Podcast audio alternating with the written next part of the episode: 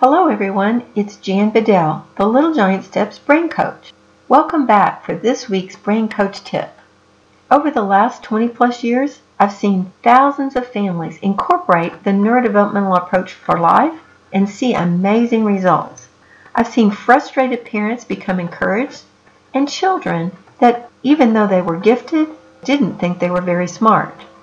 They realized a new confidence in themselves I've seen families that applied these strategies to their typically developing children and attain functional abilities with surprising ease.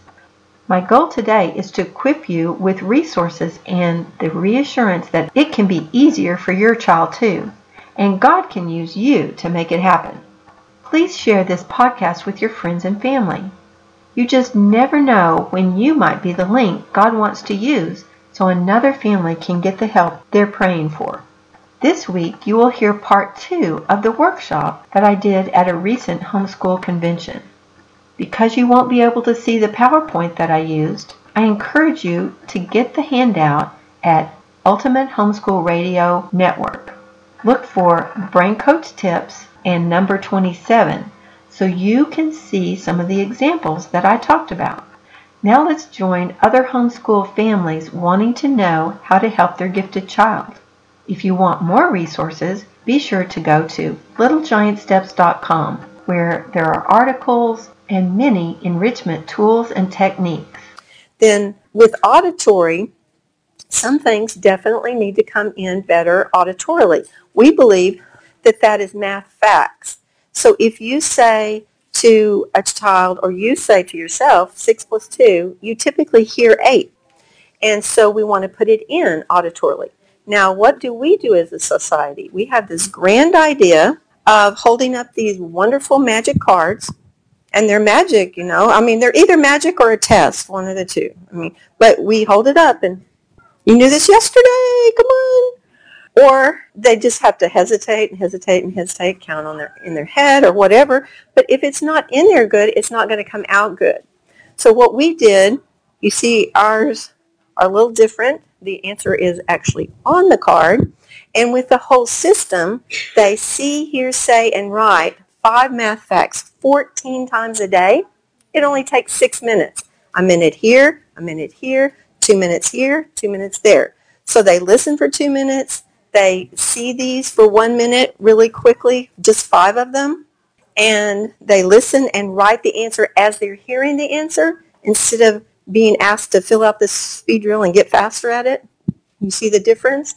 It's just like these flags. We're flashing it to them and giving them all the input that they need. It's pretty amazing how it works. My granddaughter, well, I think I've got something on here to show you about that. We had this one lady that said, my child is 15 years old. He is gifted in math. He can do all this high-level math. It's just incredible how he understands it, but his answers are always wrong because he doesn't know his math facts. She said, he's 15. I, I have a whole shelf of things that didn't work. I didn't expect this to work, but now he knows his math facts. So obviously I made it for little guys, but it's working for the older ones too. This is something I'm what I'm giving away. So if you have one of those yellow sheets, you can just move it to the center and we'll do that at the end. And this has the flashcards on it for addition, subtraction, multiplication, and division in teaching five at a time. So if your child is, knows most of them and just needs to review a little bit, this might be something that you might want to use for that, just giving more input. Now we did some research on this in a, a school that had four first grades. And they all use the same curriculum. They went to the same school. But the one on the right is the one that used added the rapid recall to their regular curriculum. So it's just for math facts. And you see they all tested about the same at the first and then at the end. The subtraction was really what surprised me. We had two first graders that could do 70 math facts subtraction in three minutes, just perfectly not missing anything. All right, so that is based on that frequency, intensity, and duration that I was telling you because out of those 14 times that they see, hear, say, and write those math facts, only twice is information coming out of their brain. All the rest of it's going in. So inputting, inputting, inputting, that's kind of my mantra. We did this with Kinsey She was having some fun in the mud. Um, but before that, she did this math uh, page for me, and she was on the second track. We teach them zero plus and one plus first, and then uh, the ones that are circled are the ones that she learned the week before, and she could do that in one minute and 35 seconds at five years old. She didn't even make the cut for kindergarten this year, but she's like your kids, a little on the gifted side. One of the things that we've enjoyed doing is getting these uh, little figures from Safari Limited. Have you seen those in the tubes? They have all kinds of real, realistic animals, and they're really, really cool. So what we did is put a picture from the internet of that same insect, or like this one's an insect, and I put it in a little insect uh, catcher to make it a little more realistic. And so Carter is three. He's sorting. He he likes to do the the little figures and match them. He's not too big on the words yet, but but we put the words there, and you see, you know, common um, morpho butterfly. So we're giving them the real name for them, and then they just match them. So this is not necessarily reading, but definitely tends toward reading, and then they start to, as, as you've told them what they are, then they start to read those, and they get that good advanced information of the real name for those things. This is a unit that we did on animals from Australia, and Kinsey's matching not only the animals but the words here. And then you can talk about continents, geography, climate, animal habitat, science, all those kinds of things can come out of something like this. So I encourage you to look at those.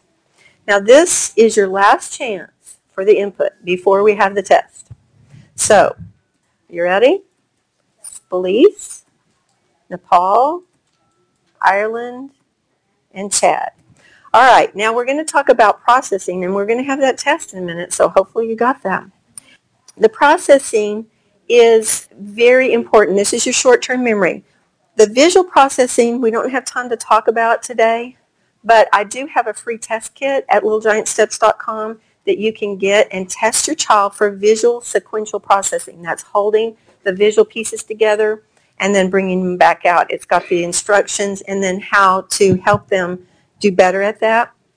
The auditory processing is the one that I am most concerned with because it's globally affecting the child. So I want you to participate with me. I'm going to call out some numbers to you.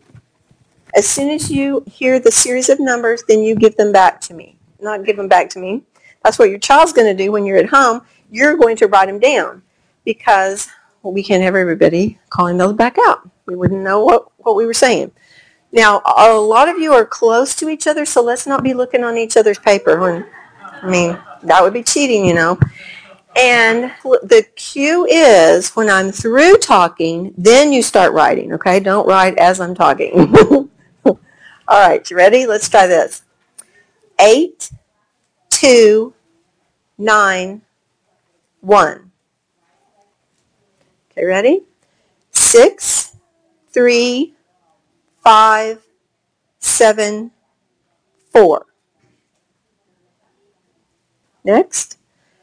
Nine, one, eight, two, zero, three. And this is a little challenging with this auditory distraction over here, but we're going to try this one. You ready? Six, zero, seven, five, two, nine, four. All right, I see a few worried looks out there, but we're going to do one more. Okay, you ready? Five, three, six, two, seven, one, zero, nine.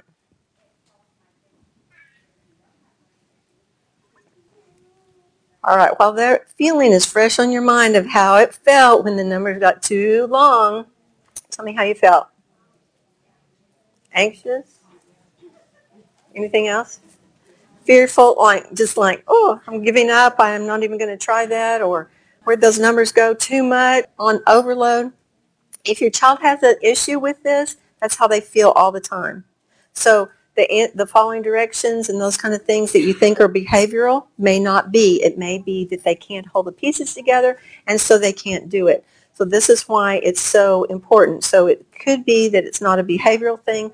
I am going to show you if you got it right or not, so don't worry about that.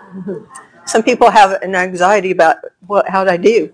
But the behavior, uh, play with younger children, behave like younger children oftentimes when their processing is low. The comprehension is not as good as it could be because they can't hold the pieces together. Following directions is a huge issue. You tell them to do these things and then they're not doing them and then sometimes they just look at you like, well, did you tell me to do something? And you're going, oh, please, you know, because you had told them, but they did not hold those pieces together, so they couldn't do those directions. Conceptual thinking, big picture. I really think this has affected our culture so much that in the voting booth, people do not see the big picture anymore. You know, consequences, cause and effect. Conversational language, sometimes they'll interrupt you. I've got to tell you right now or I'm going to forget. You know, they have to tell you. Or they get stuck on something, you go along and talk, and then they add something, and you've already passed that, and you're kind of looking at socially that's going to affect them as well. So attending, staying on task, if it's low, they can't do it. You put your third grader there to do his math and you go change the load of laundry or something, you come back and he's building a fuzz castle, you know, on carpet, upside down on the chair. The intensity has left at that point. Okay, phonetic utilization is very much tied to this because it's an auditory approach. So for those of you that are homeschooling and using phonics, don't go buy another phonics program if the phonics program you have is not working because that's not going to be the issue. You're going to have just as much success with that one as the other one because they're basically the same. it's oftentimes the processing. They held the piece, this piece, this piece, this piece, and the rule together to get the word out. Now, if the processing is higher, we ha- I worked with a gifted child named Angela at 12 years old, her processing was about an 8, which is that last one that I gave you. And she could work for me as a branch director. She talked to the parents when I was with the child. She worked with the child when I was with the parent. She rescheduled, ran the credit card machine, all of that at 12. At 14, she was an assistant at a school for a teacher's assistant. And when she went to college, she worked for this guy and he made a position for her for the next year to work for him. She had all the keys to the every building on the campus for housing uh, as a freshman. So you really see confidence emerging. And as leaders, and especially leaders with gifted children, we're supposed to, uh, as Christians, we're supposed to build leaders. And I can actually go into a school classroom and t- do this one test and come out and tell the teacher who their leaders are in that classroom just from this. It's so huge. All right, let's see how you did. Okay, anybody get all of them? Okay, great. Now, if you got all of them without doing these one one of these two things, then it's legitimate because you know our brain goes to work to help us all the time for inefficiencies. So if you didn't chain the numbers together, 5, 5, 3, 5, 3, 6, 5, 3, 6, 2, if you didn't do that, then you got a legitimate score. Because you're supposed to just listen to each piece and hold it. Okay? Or if you didn't look up like an on imaginary blackboard and put them up there and just read them back when you wrote them down, then it's a legitimate score. So when you're working with your child and they're looking up, you just say, oh, just listen, listen to these numbers, and you'll see their eye gaze come down. It's pretty interesting. And if their mouth is moving, then you want to say, okay, just listen to each number. You might have to even have them say each number after you. Ways to work on this, I've got a book called The Best Kept Secret in Education, Auditory Processing. And um, it gives you games to play with young children, how to go up half a step if they get stuck.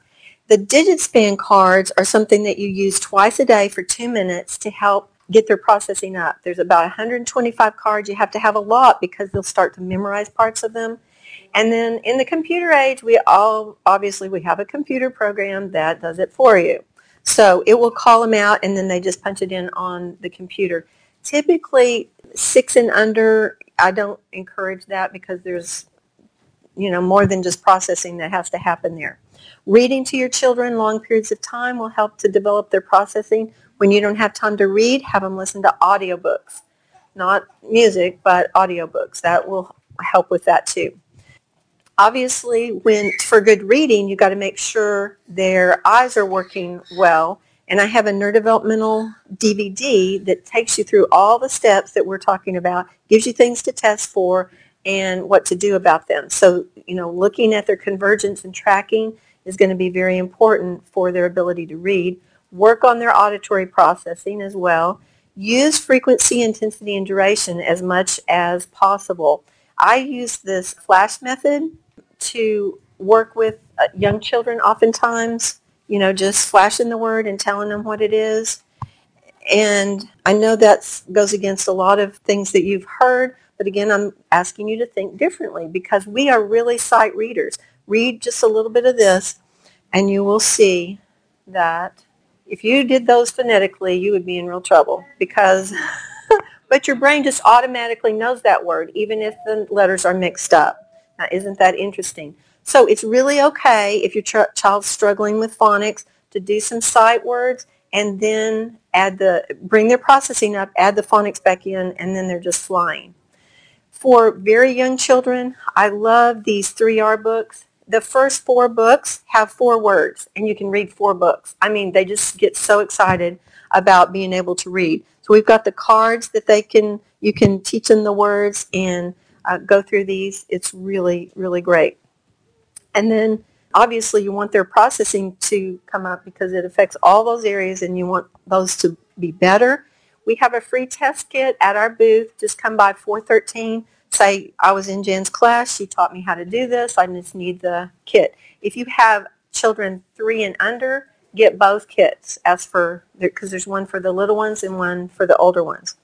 Now, one thing that I did when first grandbaby and all that kind of stuff, um, I did experience books for Kinsey. I had knitted her these little animals, and I thought, well, they're going to get torn up, so I'll preserve them in a book. We did uh, body parts in this book. So this one says rabbit's arm. This one says Kinsey's arm. And then I did duplicate book, but with more words. Rabbit has two short arms. Kinsey has two soft arms. And so just different body parts that we taught her in that particular book. I guess this one shows the head and the rabbit's head and the and Kinsey's head. For Carter, I didn't get on the ball when he was just little, so he was a little bit older. We did opposites for him.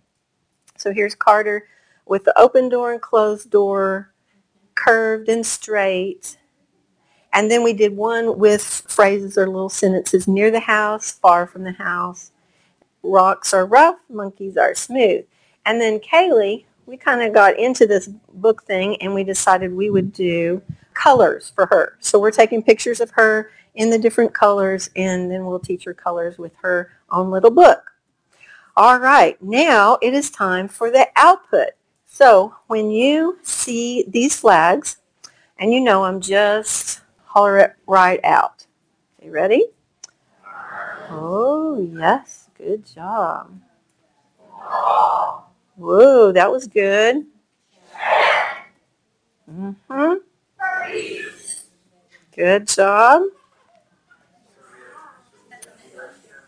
Hmm, what's going on here? Y'all knew all those flags so good. It's Serbia. You need a little more input here. So what happened? Do what? No input on that. Well, just one input. And some of you got it at the first, but by the time we got here, so do you see, how long did it take me to teach you those flags? Probably a minute total, all those inputs. So this is what I want you to see. Anything you want to teach, you can teach with this frequency, intensity, and duration. It's very intense because you've just got a short time and it's very short but it's overtime and multiple times a day, you know, two or three times a day. anything that you want to teach your child, teaching to his interest, like intensity, maybe they like horses.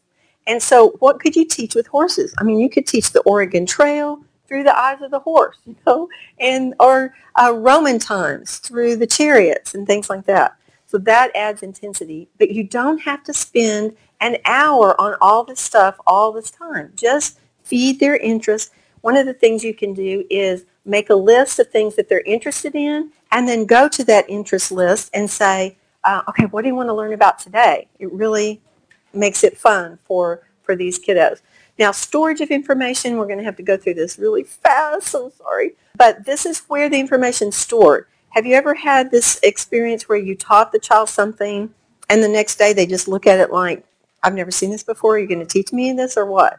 Well, it's based on dominance. It's where the information is stored. So one side of our body is controlled by one hemisphere, the other side by the other hemisphere, and if to be most efficient, you want to be everything the same on one side because you're storing things. You're, if you're right-handed, you look here to get your information. If you've used your left eye, you put it over here. Now we see with both eyes, but one of them uses that eye for storage of information. So it's really important to get this all lined up on one side.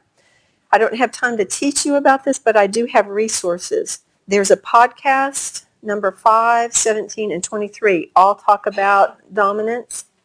And those are on our website. You can get those from littlegiantsteps.com. And the mixed ish, the mixed dominance issues are, and the emotions just run on high. You know, we just, they're just always upset. They lack analytical thought and logic. They often have letter reversals. There's stuttering and stammering that goes on oftentimes. And when they're in their subdominant, they don't have access to what they know. The information is just kind of gone. Or they think of it afterwards, but when they're under pressure, they can't think of it. Moving information from this short-term memory to long-term memory, it takes two routes. It either goes through visualization or conceptualization. And visualization is thinking in pictures. You take in this information and then you store it as a picture if you're a visualizer. And then if you're a conceptualizer, you think in words. You store things just as a word. Now, sometimes it's hard for visualizers and conceptualizers to talk to each other. So if this is happening in your marriage, you know, you're painting this beautiful picture for your husband and he doesn't have a clue what you're talking about because he thinks in words, that could be part of the problem. But it's good to be good in both of these, both conceptual and visual. So one way to work on the visual is with these vocabulary cartoons. I don't know if you've seen these before, but they're picture mnemonics. And it has the word with the meaning, but it has a picture to remind you. So that's one way to kill two birds with one stone, and that is getting the information in and uh, stored well, and also working on visualization, which is a really huge skill. The other thing you want to do for reading, especially, is visual discrimination. You know, very early on, those golden arches are just very attractive and they know exactly what they mean because there's a playground there or whatever. So they quickly know if there's a Kroger sign or this or that or the other when you frequent those things and tell them. So visual discrimination is something that you can play real early. They don't have to know their numbers to do, even do this game. There's 12 cards in each set that are small, 12 cards that are big. You can put out four, you can put out six, however many, depending on the age of the child. And then you show them the big card and they have to find the one that matches. Now it goes from something very simple like this through words where the first two or three letters are the same to something uh, very abstract. So this is one for you to try. So look at this and then see if you can find it. Bottom center, very good. When we do it like that, there's three levels of progression here. You can hold it up and they can keep referring back to it, but that was visual memory and visual discrimination when you do it like that. Just hold it and then it's gone. So there's a, a bunch of those that you might want to check out. This is actually something that raises the IQ is visual discrimination. Then utilizing information is where you spend most of your time with your child, but this foundation of brain organization, receiving information, processing, storing, that has to be there before you can utilize information well. That the brain, we are fearfully and wonderfully made. If you can think of these mazes um, in our brain and then all we have to do is think in our little finger moves, I mean, it's just pretty amazing. Again, brain organization, receiving, processing, storing, and utilizing information.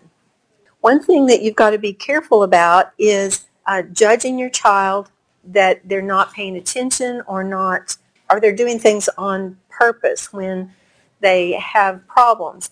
Um, Anson was having a problem with his central vision. It did not develop when he was little, and that's just a developmental stage, something that we can help with. But he would miss simple, just simple problems. He could do just fabulous things. He was really good at math, but his parents thought he was lazy, careless, and just didn't care. And so they were really down on him a lot.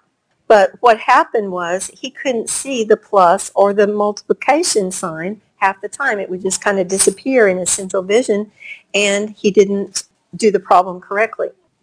So what we do is a family brain kit that you can work on brain stimulation. It's got the two-hour DVD that you can test for things and know what to do based on that information. And then it's got activities that you can do like a summer brain training kind of camp we had one 17-year-old that came and he really wanted to go to college, but he had a 14 on his ACT. And in three months' time, he brought that up to a 20 by using this program. It works on lower level brain organization, processing, and it will teach you about that dominance, testing for dominance. And those podcasts, I've got that on those podcasts too. Sometimes the older kids kind of balk at this, and I just encourage them with this scripture. I discipline my body like an athlete, training it to do what it should do. And so when you get all of those pathways working well, and you've got the gifted child like you have, it's amazing what can happen. The auditory processing test kit, be sure to get that. Be sure to stay tuned to the Ultimate Homeschool Radio Network, where you'll receive more Brain Coach tips to make life and learning easier. Next week, we'll explore the best way to teach reading. If you and your child have been frustrated with the progress in learning to read, you'll be relieved to find that there are ways your instruction time can be easier and more productive. I will show you how to have no more tears reading at your house for those that are struggling and sailing through the reading process for those beginning readers. I have watched thousands of moms with no additional educational training take the neurodevelopmental approach to life and to reading and change their child's life. You can do it too. Until next week, it's the Brain Coach signing off and reminding you that neurodevelopment is a dynamic approach to life at any age. So think differently. The solution is not in the problem, especially when you're looking at reading problems. See you next week.